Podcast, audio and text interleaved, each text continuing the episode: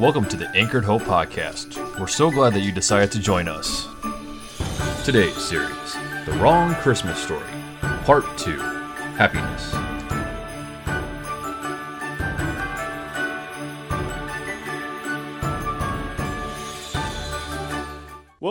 Last week we started a new series called The Wrong Christmas Story. And we set this up by talking about a little bit of the context of where the Israelites were before Jesus even came. You know, the, the Israelites had had a long and complicated history with, with, with God. I mean, they were God's chosen people, the Jews, the Israelites were. And the whole Old Testament covers kind of the, the, the, story of where they went and, and the, the rise of the kingdom and the fall of the kingdom and, and everything that came. But all of this, it was always God's plan all along uh, to get to Jesus. Everything that was an old was a means to an end, and that end was Jesus. And through Israel's long and complicated past, many things that they asked for that God never intended, things they asked for like a king, things they asked for like a temple, all of that faded away, and it set up room for a Savior to come.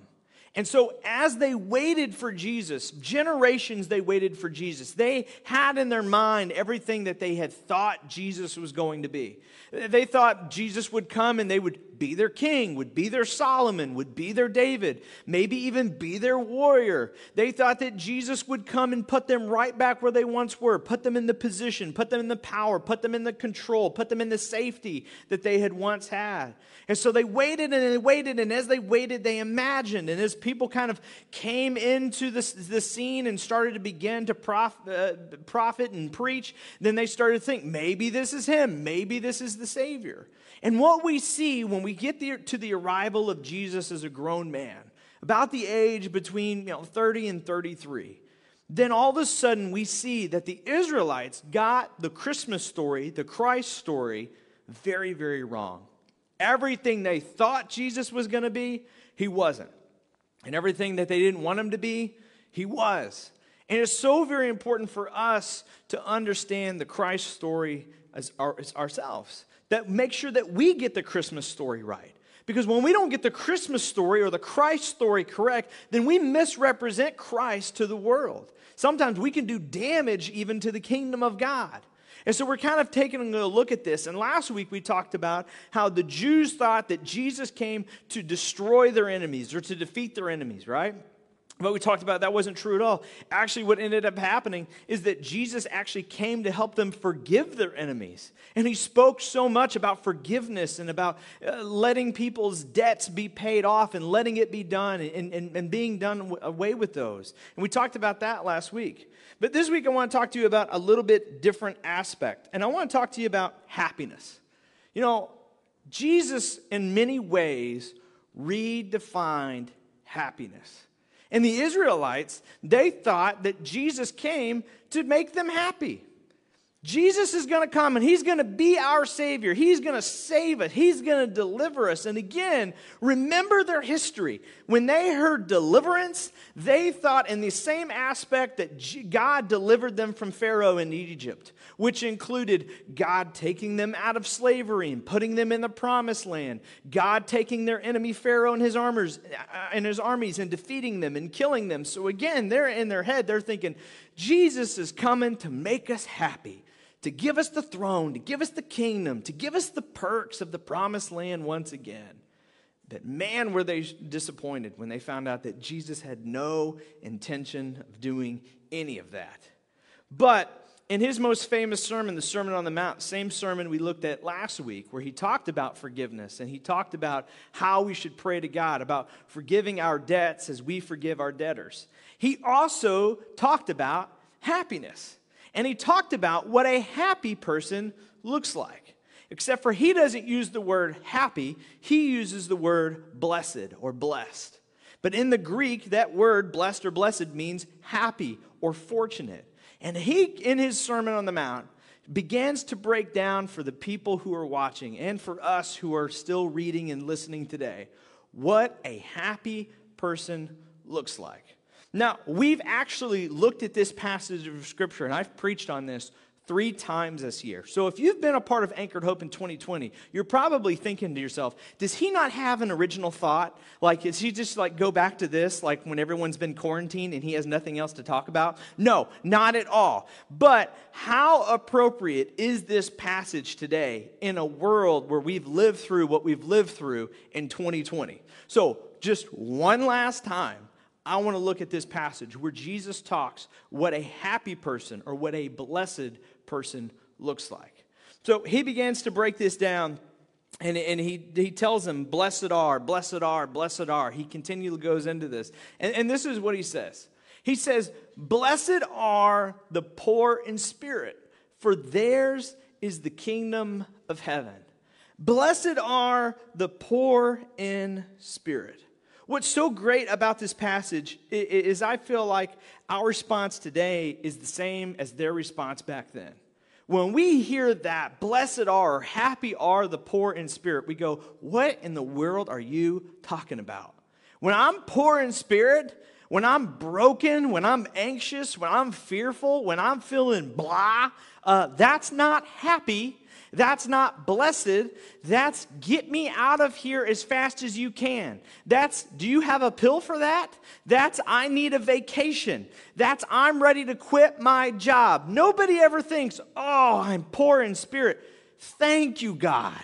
So blessed am I. So blessed are we that on uh, me and my mother in law and my father in law are all quarantined together for the next 24 days. Oh, blessed I am. Happy day. Merry Christmas. No, we don't ever think that, right? I mean, that doesn't seem like something that we should bless, be blessed about. But the thing that Jesus was trying to tell us is happy are the people who are in a point where they are lacking something, where our securities, the things that we prop up our happiness on, are suddenly taken away or temporarily removed, and we're kind of left with nothing. He says, Blessed you are, happy you should be when you're poor in spirit. Because in front of you is an opportunity. He says, For theirs is the kingdom of heaven. You know what happens when you're poor in spirit? When everything is kind of taken away from you, you're put into a position. You're put into a position to understand something. And it's that this, and we've talked about this before, happiness is not about, is not built on what you have, but who has you. When all of those things that we prop our happiness on are taken away, we're reminded that, you know what, it's not about what I have. It's, it's not about whether I have good days or bad days or plenty or, or, or, or none. It's about who has me. And he says, Blessed are those who are poor in spirit, for the kingdom of God is theirs. There is something we receive from God during those seasons patience, endurance, perseverance. We're reminded in those moments that we don't have what it takes, that nothing that we have can truly fill us. Nothing that we have can truly get the job done or leave us satisfied. And so Jesus is saying in those moments, Oh, blessed are you. You have a huge opportunity to understand something and to receive the kingdom of heaven, to get a little glimpse of what it's going to be like in eternity with God. Is that your happiness is going to be built on your relationship with your Savior. Your happiness is going to be built on who has you, not what you have. And then he goes on and he says, And blessed are those who mourn, for they will be comforted. Man, there's been a lot of mourning this year, hasn't there? A lot of us have experienced loss this year. Some of us have lost a job, some of us have lost loved ones many of us have, have, have, lost vacations, we've lost experiences. Uh, many of our kids, their, their, their educational experience, their school experience, their experience with their friends, those things have been taken from them. And so, really, during 2020, all of us, in one way or another, we've experienced loss and we've mourned. And boy, do we hate that, don't we? I mean, I would say that today we, we don't really understand the healthy way to mourn anymore. I think that a lot of times when we experience loss, it's a situation, it's a seat on the bus that we want to get out of as quickly as possible, that we do not like to live in by any means. But Jesus says, Happy are those who mourn. Blessed are those who mourn. And, and you know what? I, I, I've kind of come to understand this verse a little bit better in 2020. And, and, and that's that, you know, when we go through these seasons of loss, it's not fun, it's not pleasurable, it's nothing I would wish on anybody. But there is something that happens when we mourn. He says, Blessed are those who mourn, for they will be comforted. Do you know the only way for you to experience comfort is through loss? What reason does anyone ever have to comfort you unless you've lost something? And when we are comforted, there is an experience that we have that is unlike any other. When we are comforted, do you know what we discover? When we are comforted, we understand how much we are loved. I had the, the pleasure this year. Uh, Tom Miller, who greeted you in the parking lot as you walked in today, if you're here in person, he lost his mother last month. And I had the, the, the pleasure of, of attending that funeral this, this last month. And I surprised Tom. I didn't tell him I was coming. It was in downtown St. Louis. And I, I showed up at the funeral and I, I tapped Tom's shoulder. And uh, I, he came up and, and, and gave me a hug. And then I got this honor of Tom taking me to each of his family members and introducing me as his pastor. And even though all of them thought I was the youth pastor and didn't understand what I was doing there, um, I got the opportunity, just making sure you're awake, to meet each of his family members. And then he took me to this TV screen, much like the one that's on the, the stage. And he took me as a, as a photo uh, slide reel ran of his mother's life and pictures of him when he was a child, when he actually did have hair at one point. And took me through this and told me the story of his mother uh, raising him and his siblings alone told me about where she had lived, how she grew up in St. Louis her entire life, where she had spent her life, and how it connected to everybody. And man, in that moment, I felt closer to Tom than I had ever been. The joy and the pleasure that he got telling his mother's story to me, it was an incredible, incredible funeral and experience to have. You know, we had never, would never have had that experience unless he had experienced loss. And again, that loss, we mourn that loss. We, we, we, that loss is unfortunate. However, in it gave us an opportunity to grow closer together. In it, it gave me an opportunity to show my love for Tom and to comfort him. And in many ways, for me to feel comforted as well. You know, just this last month, too, again, a lot of stuff has happened in 2020. I remember when uh, uh, Jenny Keppel, uh, our worship leader, CJ's wife, she broke her leg ice skating. Again, um, no drinking was involved. She's just not very good at it. And so she broke her leg ice skating. And, you know, she came to church on, on crutches and wobbled in. And man, we all felt sorry for her. But then it was so amazing to me, again, how our church so many times can surprise me and just be the church without being asked to be the church. And a week later, Jenny wrote this awesome social media post how all of these different families in her small group had come and shown up at their house and provided them dinner just to alleviate a little bit of stress, just to alleviate a little bit of pain. And how Jenny just wrote this social media post about how thankful she was for her church family, how in her comfort she was reminded how important it is to belong to a body of believers who love each other unconditionally. And she said, I'm just so thankful. My heart is just so full. I'm just so happy. But Jenny, you just broke your leg. How could you be happy? Because in the midst of a bad experience, in the midst of mourning and loss, when we feel comfort, we become connected to one another even more deeply. When we become comforted together, we understand just how much we are loved. And the truth is this out of terrible circumstances is an opportunity to feel loved by God and others. And you will never experience true happiness until you understand just how much lo- how loved you are. Amen. Isn't that the truth?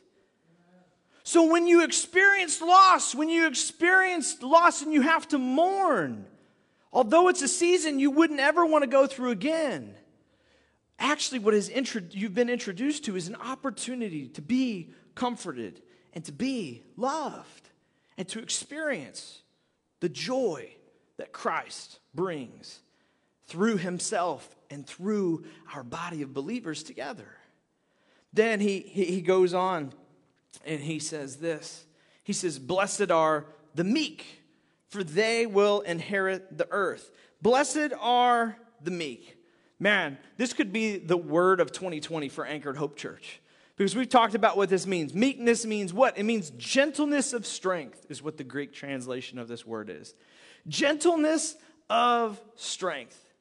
When we experience meekness, it means I'm choosing to be gentle. Gentleness is a quality. And, and, here's the thing, man nobody ever really looks for somebody who's gentle, right?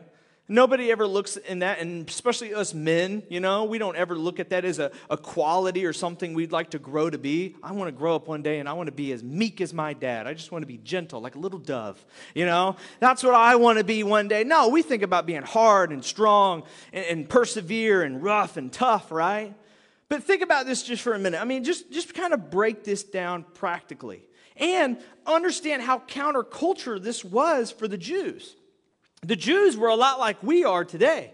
The Jews were rough, they were conquerors, they were fighters, they were warriors. Remember, look at the Old Testament story. When they were entering into the promised land, they went and invaded and took over and took what was promised to them by God. God said, Go, God said, Conqueror, and they took what they needed to take. That's what they were used to. In many ways, the Jews were racist bullies. I mean, they were God's people and they didn't really worry about anybody else. And where God told them to go, they went and they took over. And it was all a part of God's plan to get them where they needed to be, to grow into the empire they needed to be, to get to the line that gave us Jesus. So it was necessary. But that was what they were used to. They were used to being fighters and they were hoping Jesus was going to be a fighter too. And then hippie Jesus steps up there with his hair and he goes, Hey guys, happy are the gentle people. Happy are not the conquerors, not the people who take what they need. Happy are the people who are gentle, who are dainty, you know, who are nice, who are merciful. And again, these Jews, this definitely isn't the guy we've been waiting for. Gentleness of strength? Are you kidding me? But, but think about it practically for just a minute, right? Everybody has that one friend who is just too nice, right? Like just you just want to go like, you know, sometimes you even try to stir them up just to see if it's in them. You know what I mean? Like you just kind of just touch the button just a couple times just to see. I just want to know. Is it in them? Because I know it's in me all the time. So I just want to know for my own, you know, self-esteem that it's in them too. And you just try and it's nothing. You know, for me, it's Stuart. I, I don't know if Stuart is mean at all. I've never seen it. I don't know. Uh, he's doing a he's doing a home edit right now to the church closets. I mean, I can't hate this guy. I love him every time I see him. I just I just I want to squeeze him. I want to hug him. That's all I want to do, you know. But that friend who's just so nice, you know that guy, right? That person, that girl at work. There's everybody has it, and you know when that person goes through something hard, what does everybody do for that person? They jump in and they just give them whatever they need right? Like that person who's too nice, that person who is meek and gentle, who, who never stirs the pot at work, who never gossips about anything, but always has something positive to say, who's always optimistic, that person, man, when they go through something, you just want to give them the world. Like when they go through something, you're like, we are going to take such good care of them. They don't even have to ask. And I think that that was Jesus' point that we need to understand practically. You know, people who take what they want, get what they want, but aren't very liked at the end of it. People who take whatever they're looking for and force themselves through it, man, those people, they get what they want, they get what they need, but at the end, they've lost a lot of friends through it. But the people who are meek, the people who are gentle, you know what? They don't have to take or ask for anything, they get gifted what they need. And so for you and I, when we think about meekness and think about, oh, but that's so, you know, that's so, you know, just too gentle, too, but here's the thing when you're meek, you get gifted grace, you get gifted mercy. You get gifted what you need, and you don't even have to ask. You don't have to force yourself into anything. It gets gifted to you. So, doesn't that just practically sound like a person who's probably way more happy, who's probably way more fulfilled, who, who's way more blessed, is a person who exercises meekness, who has gentleness as a strength, and they are gifted what they need by people? That's what Jesus' point was. And then he goes on and he says this He says, Blessed are those who hunger and thirst for righteousness, for they will be filled. Jesus' point was that for every single one of us, we should thirst, we should want righteousness, we should want to do the right thing. We should want to be in right relationship with God, which also means being in right relationship with others. We should strive for that. We should want that. The people who do that, they will be filled. The people who thirst for that will be fulfilled in their life. Another way of saying it is this is happy people. Happy people are those with no regret, no guilt, and a clear conscience. Now, here's what this doesn't mean. This doesn't mean you won't ever do anything wrong. What it's talking about is blessed are the people who always want to do the right thing, who always, when they even do what's wrong, take responsibility for it. When people do do something wrong by their brother or sister, when people do do something wrong by their family member or their coworker, when they do do wrong, they take responsibility for it because they are thirsting they are hungry to be righteous people. And so when something wrong does happen, they, they take responsibility for it. They don't hide it, they don't cover it up, they don't put a mask on it. They deal with it, they handle it, they take responsibility for that. And people who do that are far, far happier than people who are living their lives with a mask on, acting like what happened didn't happen. People who take responsibility get to handle it now. But people who go on and don't live righteously, who don't deal with it, the snowball just kind of collects and rolls and becomes bigger and bigger. And let me tell you something as a pastor, what I've seen happen is as the snowball gets bigger, once it explodes, it does a lot of damage. And the longer that you don't take responsibility for it, the more damage it does.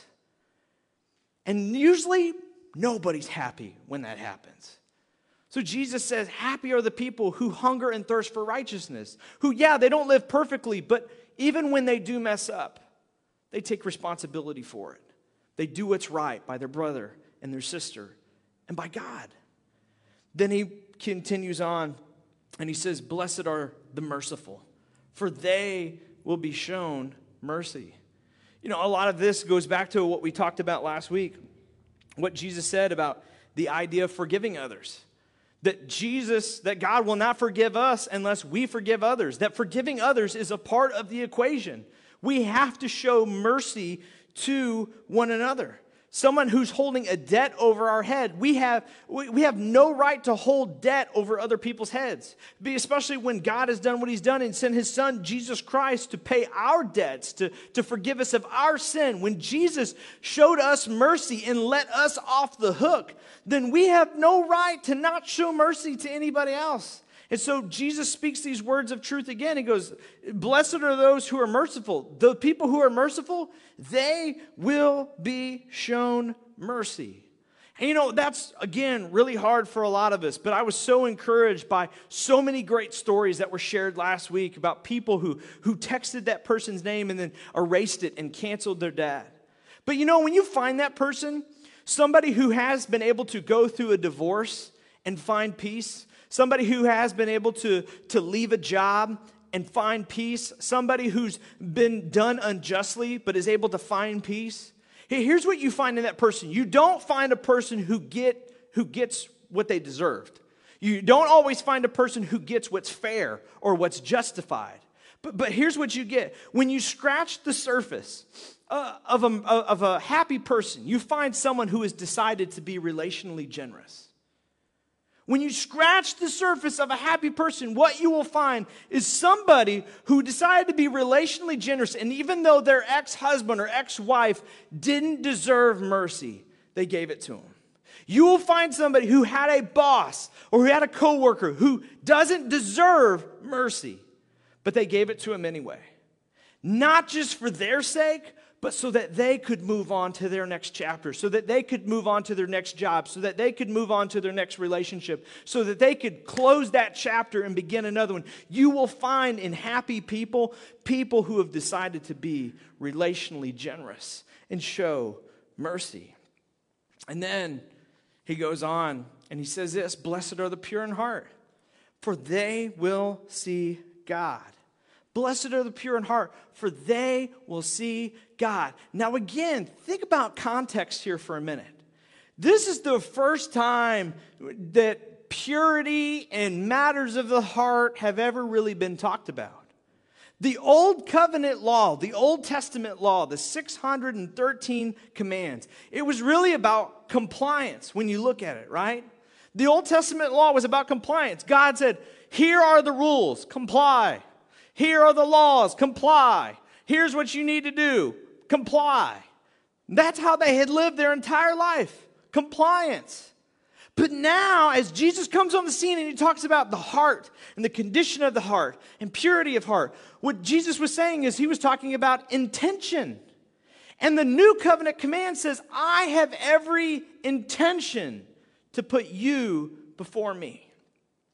Because here's what the Israelites knew, and here's what we know when there are laws to comply by, you can always find your way around laws, right? You can always find your ways around compliance issues. Trust me, my wife's in compliance. I know all about it. I know a lot of officers. They meet a lot of people who find ways around it. We can all find ourselves around laws and regulations. But Jesus came to give us something better, something we couldn't fake. And he says, I don't want you to comply to just laws. I want you to make sure that you're pure of heart. I want to make sure that you live with the intention of putting others before yourself. And I'm going to model that for you, and I'm going to show you how that's done. But that's what's most important is that you have the intention to put the you next to you in front of you. Think of how different that really is. Because it takes you far past just what you have to do and puts you in a space to do what you really know you need to do. It puts you in a space where there's not a minimum requirement, not a bar to reach. But when Jesus is the bar, we understand just how far we need to go how far beyond our capability, how far beyond our capacity we have to go. And Jesus goes, You know what's most important is that in your heart, that you have every intention to put the person next to you in front of you. And you have every intention that even when you mess that up, even when you do sin against your brother or your sister, that you have every intention as a person who hungers and thirsts for righteousness, that you have every intention to do what you need to do to be responsible for your actions, to make sure that even when you do wrong, you put the you next to you in front of you. He says, Blessed are those who are pure in heart. I don't want you to just comply to the rules and the regulations I've given you. I want you to live a life of intention, an intention, an intention of loving each other. And then he, he goes on and he says, Blessed are the peacemakers, for they will be called children of God. Blessed are those who live a life wanting peace, who don't want to run around stirring the pot, who really just want to go on and just live a life of peace, who don't want to stir up the dust or kick up the dust, but want to let the dust settle. People who are looking for peace. Those are the people who will be called the children of God. The people who want peace, this is a marker, this is an indicator of being a child of God. And he goes on and he says, And blessed are those who are persecuted because of their righteousness. Blessed are those who are persecuted for trying to do the right thing, who take responsibility for their actions, who are trying to do right by God and do right by others, for theirs is the kingdom of heaven. And then he begins to end, and he also says, Blessed are those people who are insulted, who are persecuted. When, when people falsely say all kinds of evil against you because of me, you are blessed. You are happy. Which again, as he as he dives further into this and he begins to wrap it up, the, the Israelites are beginning to think, I don't think he's here to save us. I don't know what he's talking about because he's, he's talking about, hey, and by the way, when the persecution comes, when the insults come, uh, when you're knocked down even further than you already are on the totem pole, it, guess what? Blessed are you. Happy are you. It's going to be great. And the Israelites are going, Are you, are you kidding me? That is not the life of a blessed person. That's not the life of uh, the person that I'm thinking of. See, the thing is, is God was preparing them for something because they thought things were dark then, but they had no idea just how dark things were going to get, how bad things were going to get. God was preparing them for a time where they would be persecuted where many of them would suffer the same kind of death and crucifixion that he had suffered, that he was going to suffer himself. It's why Jesus told them things that, like, they were going to have to pick up their cross in order to follow them. It's why he told them it would be hard for the rich to enter into the kingdom of heaven. It's why he told the apostles who followed him closely Look, I just want you to know if you follow me, many of you are going to die a sinner's death on a cross, like me. He was preparing them. And the Israelites, they thought God was coming to make them happy. And boy, did they get the Christmas story wrong. What they learned very quickly from Jesus' words is that Jesus wasn't coming to make them happy. An important lesson to take from what Jesus said about happiness is this no one can make you happy. No one can make you happy. See, God had tried many, many times to make them happy, to make them comfortable, to give them what they needed. And even every time God did exactly what they wanted, it was never enough. They were never satisfied. Still, even when they had the entire world, they just wanted to be like everybody else. Still, they abandoned God. Still, they left God. And so, God, He comes, comes with Jesus and He goes, Look, here's what you need to get straight. I am not here to make you happy. Because here's the truth no one can make you happy. And for just a minute, we need to understand that that, does, that doesn't just apply to our relationship with God. See, many of us are looking to our spouse to make us happy. As a matter of fact, when you started to date, when you were a serial dater, that's what you were looking for someone to make you happy. I'm looking for someone to make you make me happy. And maybe you thought you found that person, and maybe you had that honeymoon phase, but then life started to happen, and that honeymoon phase you worn off, and you started to look at the person. You're like, "Hey, you're you're not making me happy." These kids, you had kids. I think I'll have some kids. Kids will make me happy. I like kids. And then you had kids, and you realize kids definitely don't make you happy. You know, like maybe at certain times during the day, grandkids definitely make you happy. Kids, no. So you got to wait a long time before you're actually happy, right? And so, but you're looking for that. You're like, no one is making me happy. Some of you, you're looking for a job. You're looking for a boss. You're looking for something. I'm looking for a job. For what? What are you looking for? So I'm looking for someone to make me happy. But here's what you need to realize no one can make you happy.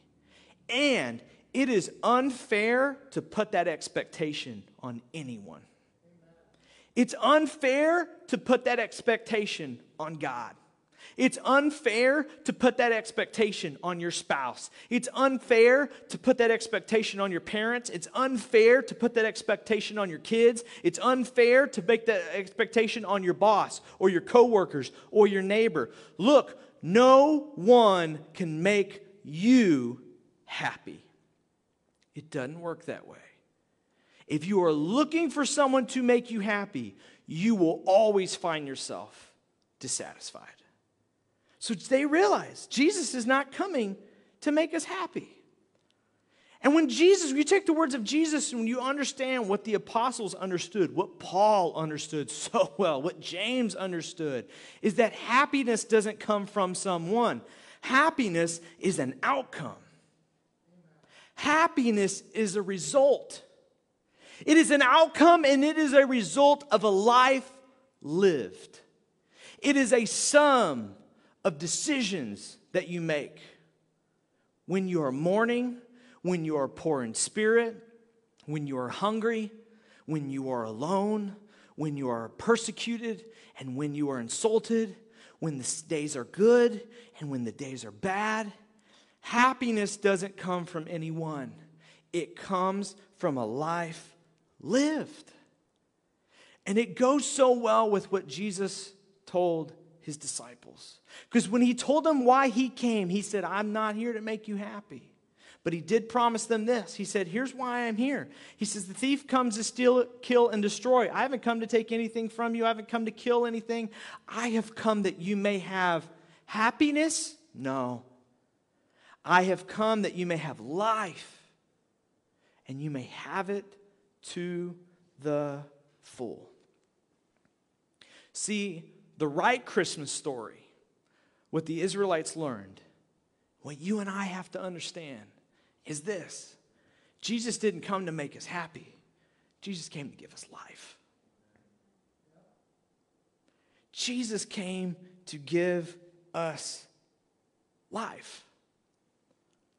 And when you have a relationship with God and you live like Jesus and you accept the life that He wants to give you, a life that is full, a life that isn't built on people or seasons or money. When you live a life full of purpose and you live a blessed life that is able to still mourn and find joy, that's able to be poor in spirit and find joy, that's able to be persecuted and insulted, and, and who choose to be righteous and be merciful and peaceful. When you live a life like that, the kind of life that, that, that God wants to give you, you won't always find the immediate happiness or satisfaction you're, you're looking for, but, but at the end of your life, on the day that they honor and celebrate you, they will look at your life and they will say, they were so blessed. They were so blessed. But here's the great part it doesn't just end there. Because Jesus gave us another promise in that same sermon. Jesus, he tells a, tells a parable of a man who was given uh, money from his master. And he decided to be a good steward of what was given to him. And the man took what his master gave him and he invested it wisely. He doubled the investment. And the master looks at the person that he gave, he entrusted to this sum of money. And he says this to him Well done, good and faithful servant. You have been faithful with a few things. So I will put you in charge of many things. Come and share your master's happiness. See, here's the thing many of us are looking for happiness, but no one can make you happy. You want to know the real way to happiness? It's through a life worth living. It's through a life connected to Christ and connected to others. And the thing is, is that when you live a life worth living, what you receive is a legacy, is a story on this earth as a blessed person, but it doesn't end there. That's just the beginning. It's when you live that kind of life that the master meets you and says, Well done, my good and faithful servant. Because you were faithful with what I gave you, now, now you will share in the master's happiness. So, let me ask you a question Do you want to be happy? I think a lot of us do. I think a lot of us are looking for happiness in life and looking for a life worth living. And here's the thing in, in 2020, a lot of us would say we don't have a lot to be happy about. But that's not true, is it? What we've been given is an opportunity to really understand what happiness truly is. And if there's nothing else that you take from 2020, is that understand that if your life is built on something or someone making you happy, you will continually always wait for happiness to come. If you're looking for happiness from something or from someone, then get ready to live a life full of highs and lows. Because when the days are low, you will be unhappy. And when the days are high, you will wait for them, you will pray for them. And as they come along, then you will be high and you will be happy again. But then, as soon as the days become low again, you will probably follow along in their path. And if that's the life you want to live, then that's fine. But it's not relationally fair. And it's never a success for a good marriage. And it's never a success for a good relationship with your kids. And it's definitely not a good career move. However, what Jesus is offering you is a life worth living. What Jesus wants to give you is not happiness now, but happiness later. He wants to help you live a life where the outcome is purpose, where the outcome is blessed, where the outcome is meaning and impact for the kingdom of God, not for this kingdom here. So, what I would ask you to do during this time during these unfortunate times, during these complicated times, when you are not feeling so blessed, is to remember how blessed you really are. God wants to give you a life, a life to the full. He did not come to kill or destroy or steal anything from you, He came to give you life, but He did not come to make you happy. Don't put that expectation on anyone, don't put that expectation on Him. This week, maybe what we all need to do is spend time with God, just as that scripture verse from James said. Spend time praying over the things that we've lost and praising God for the things He has done and the things He has yet to do. And if we live that kind of life that is not in it for the short term, but is in it for the long haul, the outcome, the result will be happiness. Let me pray for you. God, this morning, as we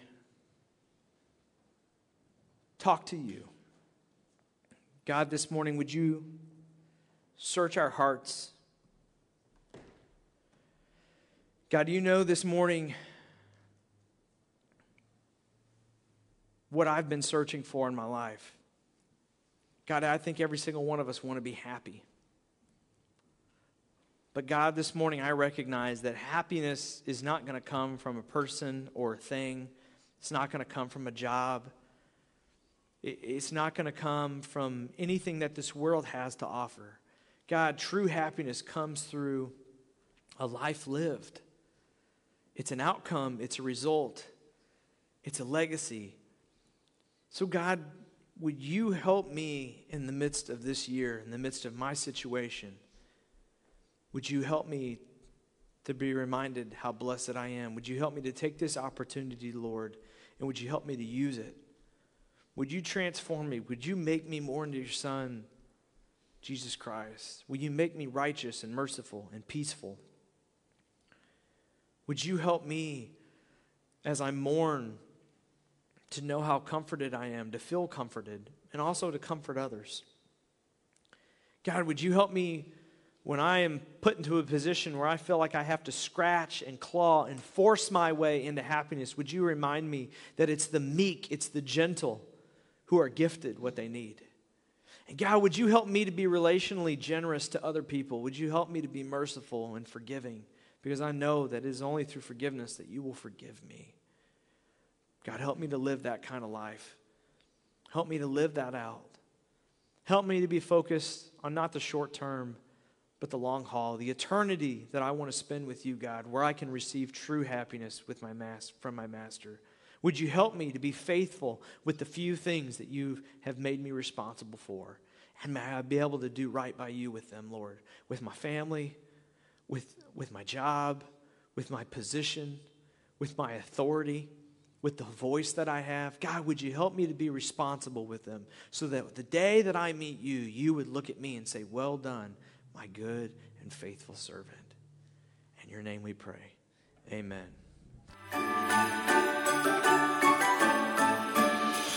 If you would like to support Anchored Hope, you can make a donation at anchoredhope.church forward slash give. To connect with someone from Anchored Hope, please go to anchoredhope.church forward slash hi.